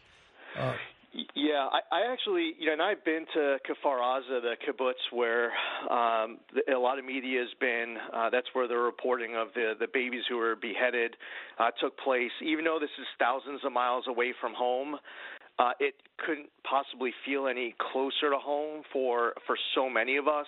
Uh, and as you and I are having this conversation right now, there are Jewish students on college campuses here domestically who fear when going from dorm to classroom, and then Jewish students reporting that when they complain about their fear to faculty, they're being told to speak to a therapist as opposed to getting the the actual resolution. Uh, so, and the one other piece, I mean, you're you and I are both uh, from Long Island. One of the hostages, uh, Omer Neutra is uh, just recently out of high school on Long Island. Uh, after graduation, he went to fight in the IDF. He was a commander of a tank battalion on the border with Gaza, and he's one of those hostages. So, uh, you know, there are many uh, people who uh, we know around Long Island who know that family. And uh, and it's important to for all of us to keep in mind that while we're talking about you know, a large bulk of Israeli hostages. Uh, there's also a lot of Americans mixed in with that as well, which, um, once again, this couldn't possibly feel any closer to home, even right. though it's thousands of miles away. Well, we'll follow that. So we see the Democratic Party is fractured over. It's not just those crazy squad members. It's a lot. I mean, they they've surrounded and uh, caused violence uh, around the DNC building a couple of days ago. Uh, you see them uh, shaken. Uh, a lot of these uh, Democratic lawmakers can't understand it. Now, this this 18 to 34 group is very critical of President Biden for, for the most part, standing by Israel. Did you suspect this on the left? A party that happens to enjoy the majority of every Jewish vote in every election? Uh, yeah, they have a real problem on their hands, and they they have to root it out f- from their ranks because it, it can get elevated, embraced, empowered if you're silent about it. Uh, there are members of the, the Democratic Party who uh, understand, you know, what moral clarity means in a moment like this, un- who understand what right and wrong looks like, uh, and they really need to lead and take charge. And you have to singularly, emphatically, forcefully condemn anti-Semitism in your ranks, uh, in Congress, on college campuses, on the streets. And, and when I watch these Hamas sympathizers dress like Hamas, use rhetoric like Hamas, and then even engage in yeah. in physical intimidation. Uh, I, am not looking at my voters. Uh, the same thing happened when we had the BLM uh, riots that were taking place. Uh, the folks who are taking to the streets they're not the ones who are who are voting for me and and and the folks who uh, you know I usually get behind. They're the ones who were 290,000 strong uh, last year uh, last week in Washington D.C. Not right. desecrating, not vandalizing, not threatening. Uh, that's and in that ranks a lot of Democrats who didn't vote for me. But that's the way to exercise First Amendment freedom of speech. All right. So Lee, uh, your goal now is to form a pack and try to make sure Republicans continue to make gains in in blue states like New York. What are you doing about it? Uh, we just came off of a local election where here on Long Island, for example, uh, we flipped the Suffolk County executive seats over the course of the last few years now. Uh, Long Island, Nassau, and Suffolk County, which is which is areas that that Obama and Clinton and Biden did well in these different pockets. Especially, you go to places like the town of uh, North Hempstead and some of these congressional districts, like the fourth congressional district, uh, which is south West Nassau. Uh, so we're in a situation where Suffolk and Nassau County exec, district attorney, the county legislature, all four House seats. Everything is Republican for the first time in my lifetime, as far as uh, I can think of. Uh, and that's a good trend for us to continue. It's important to organize, to win campaigns not based off what you're against, but what you are for. Take nothing for granted. Work hard until the last votes are actually not just uh, cast, but also counted. Campaign as a, as a team. Understand the stakes because everything is at stake November of 24. And I want to do my part. So, uh, is your sense that New York, with the high taxes, with the exit of the billionaires, uh, with the uh, overall over being overrun by tens of thousands of illegal immigrants, they're willing to, they're beginning to understand what Democratic policies do, or is this just hopeless? No, you're, you're absolutely right. You add the safety dynamic, you add the freedom uh, dynamic. New York Post had a story that New York is the least free state now uh, in the entire country, uh, and it's really swung the independents. Uh, and you have a whole lot of Democrats who are disenfranchised Democrats. We won the Asian vote during last year's race. We won the Dominican vote. We won the Orthodox Jewish vote. Uh, th- there is uh, there are a lot of people out there who are upset with the direction of New York City and New York State. So we have to continue this. And this past uh, th- this month's local elections in the Bronx a city council candidate, Kristy Marmorato, Republican, uh, ended up winning a city council seat in the Bronx. Uh, so it's not just in these uh, purple areas that have now become red, uh, or some blue areas that have become uh, purple, um, but but you're seeing in some of like the darkest blue territory in the country. Uh, there are Democrats who are upset with the direction right now and they want to try something different. And that's why we've now seen two consecutive Siena College polls that are putting the presidential race uh, as competitive. And Siena College actually polled uh, polled me further away from Kathy Hochul than their polling uh, that lead that Joe Biden has right now. So, you know, something to keep an eye on. Obviously, really hard in a state that's 22% uh, registered Republican. Uh, but clearly, between the elections, polling, policy, uh, we're seeing that this is, in fact, real, that uh, Right. New York has been shifting right. So right now, the the question in this new poll, uh, in this uh, Siena poll, uh, currently, how serious a problem do you think the most recent influx of migrants is in New York? Very serious. Uh, 55% of New Yorkers, 47% of which are Democrats, somewhat serious. 27% of all New Yorkers, 28% are Democrats. Here's the question Do you think the New Yorkers have already done enough for new migrants and should now work to slow the flow? 64% uh, said yes. 53% of those are Democrats. 85% of those are Republicans. You just got to think the quality of life and then education. And then you say to yourself, who shut down the schools for your kids? And who's shutting down the libraries?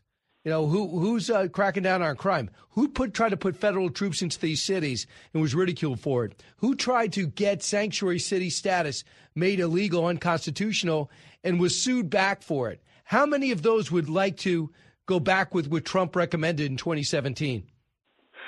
Yeah, no, absolutely right. And you just used the term sanctuary city, and, and you have that uh, the sanctuary city policies in places like New York City, sanctuary state policies uh, coming out of uh, state capitals like what we see up in Albany. And there are a whole lot of New Yorkers who, listen, you ask the question another way. I don't believe that they support sanctuary city and sanctuary state policies. Uh, and now this week, the mayor of New York City put out a budget that is going through that has all sorts of severe cuts, uh, in many respects contributed by this migrant crisis. And those cuts Mhm. include cuts to the NYPD. People aren't happy. No, they're not. Uh, so, Lee, what about you? Are you thinking about running for a Gillibrand Senate seat? Uh, it's something that I haven't been thinking about, uh, quite honestly. I, I have been spending a lot of my time thinking about helping to get uh, other great candidates elected with this year's local election. Uh, and what I think is most likely is that after the November 2024 election, we'll start giving some thought to uh, making a decision on, on next steps. But you know, at this point, my mind is consumed. Uh, as far as politically go, it goes, Right. it's about expanding the Republican Party, getting good candidates elected, expanding the majority in the House. Gosh, we need it. So Uh, there's a and- story in the Washington Post about uh, Donald Trump, and they said for three years the big thing with Democrats don't bring up Trump. Just talk about my predecessor. Don't bring him up. Now the new strategy is bring him up. Encourage networks to interview him instead of saying we're supposed to not legitimize him. So knowing that that is the strategy, if you're Trump or Trump says to you, "Did you see that story, Lee? How should I handle it?" What would you tell him? Uh, well, he has a whole lot of policy accomplishments from his presidency that he should never stop talking about. Uh, and I think that there's an opportunity here uh, to not just talk about how things were better in many respects uh, when he was in office, but also to talk about the future uh, and in the different direction that this uh, country needs to go, what our borders should look like, what energy policy should look like, foreign policy. We want to end World War III. We want to secure our border. We want to become, you know, energy independent again. Uh, So go to those things. Yeah, absolutely. It's it, you have. But you know every press, but everybody wants to talk about January 6th. Well, li- listen, you just you, you know you can't you can't take the bait. I, I mean, there's uh, the, uh, it is important to to talk about election integrity uh, uh, always. I mean, I believe that there should be voter ID in all 50 states. I don't think ballot harvesting Right. should be legal anywhere. There's a conversation to be had about protecting elections, but do it looking forward. All right. Uh, so I, I assume you're going to support him? Uh, I, I believe I I have been uh, supportive of the president. I get along with uh, a lot of the uh, the Republicans who stepped up in this presidential field. It was filled with talent, uh, but quite frankly, honestly, once the Alvin Bragg indictment came out, I thought to myself that was going to launch. Uh, President Trump into a different stratosphere as far as his candidacy. And he's never has. Mm. looked back. His lead's only grown. I think he's going to be the nominee. He is Lee Zeldin, uh, former New York uh, Republican governor, candidate, gubernatorial candidate, and congressman. Thanks, Lee. Thanks, Brian. Take care. All right. Uh, one of the most powerful figures and respected figures in the Republican Party. Back in a moment, Brian Kilmeade. This is the Brian Kilmeade Show.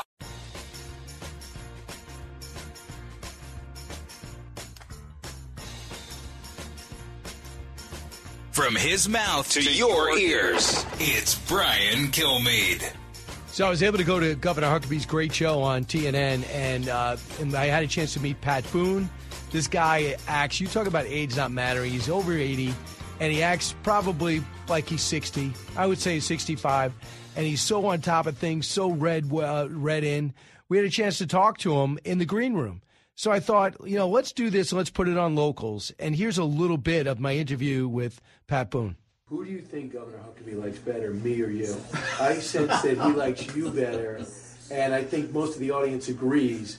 But maybe you pick up Only something because he is a big antique collector. Okay, that's it. That's the only one. Yeah. Okay, so I shouldn't take it personally. I'm an antique. No. Okay. No, you're still modern. All right, good. And by the way, are you? Do you think that if I stayed with the clarinet, that I would have had more success? Uh, because I quit in eighth grade, and it's a big regret of mine. I think it should have been the bassoon.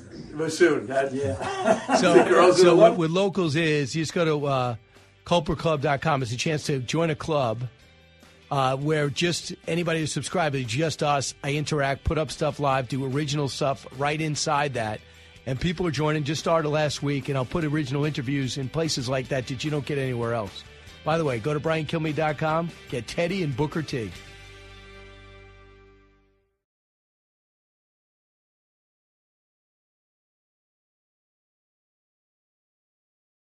Jason in the House, the Jason Chaffetz podcast. Dive deeper than the headlines and the party lines as I take on American life, politics, and entertainment. Subscribe now on FoxNewsPodcast.com or wherever you download podcasts. Listen to the show ad free on Fox News Podcast Plus, on Apple Podcast, Amazon Music with your Prime membership, or subscribe wherever you get your podcasts.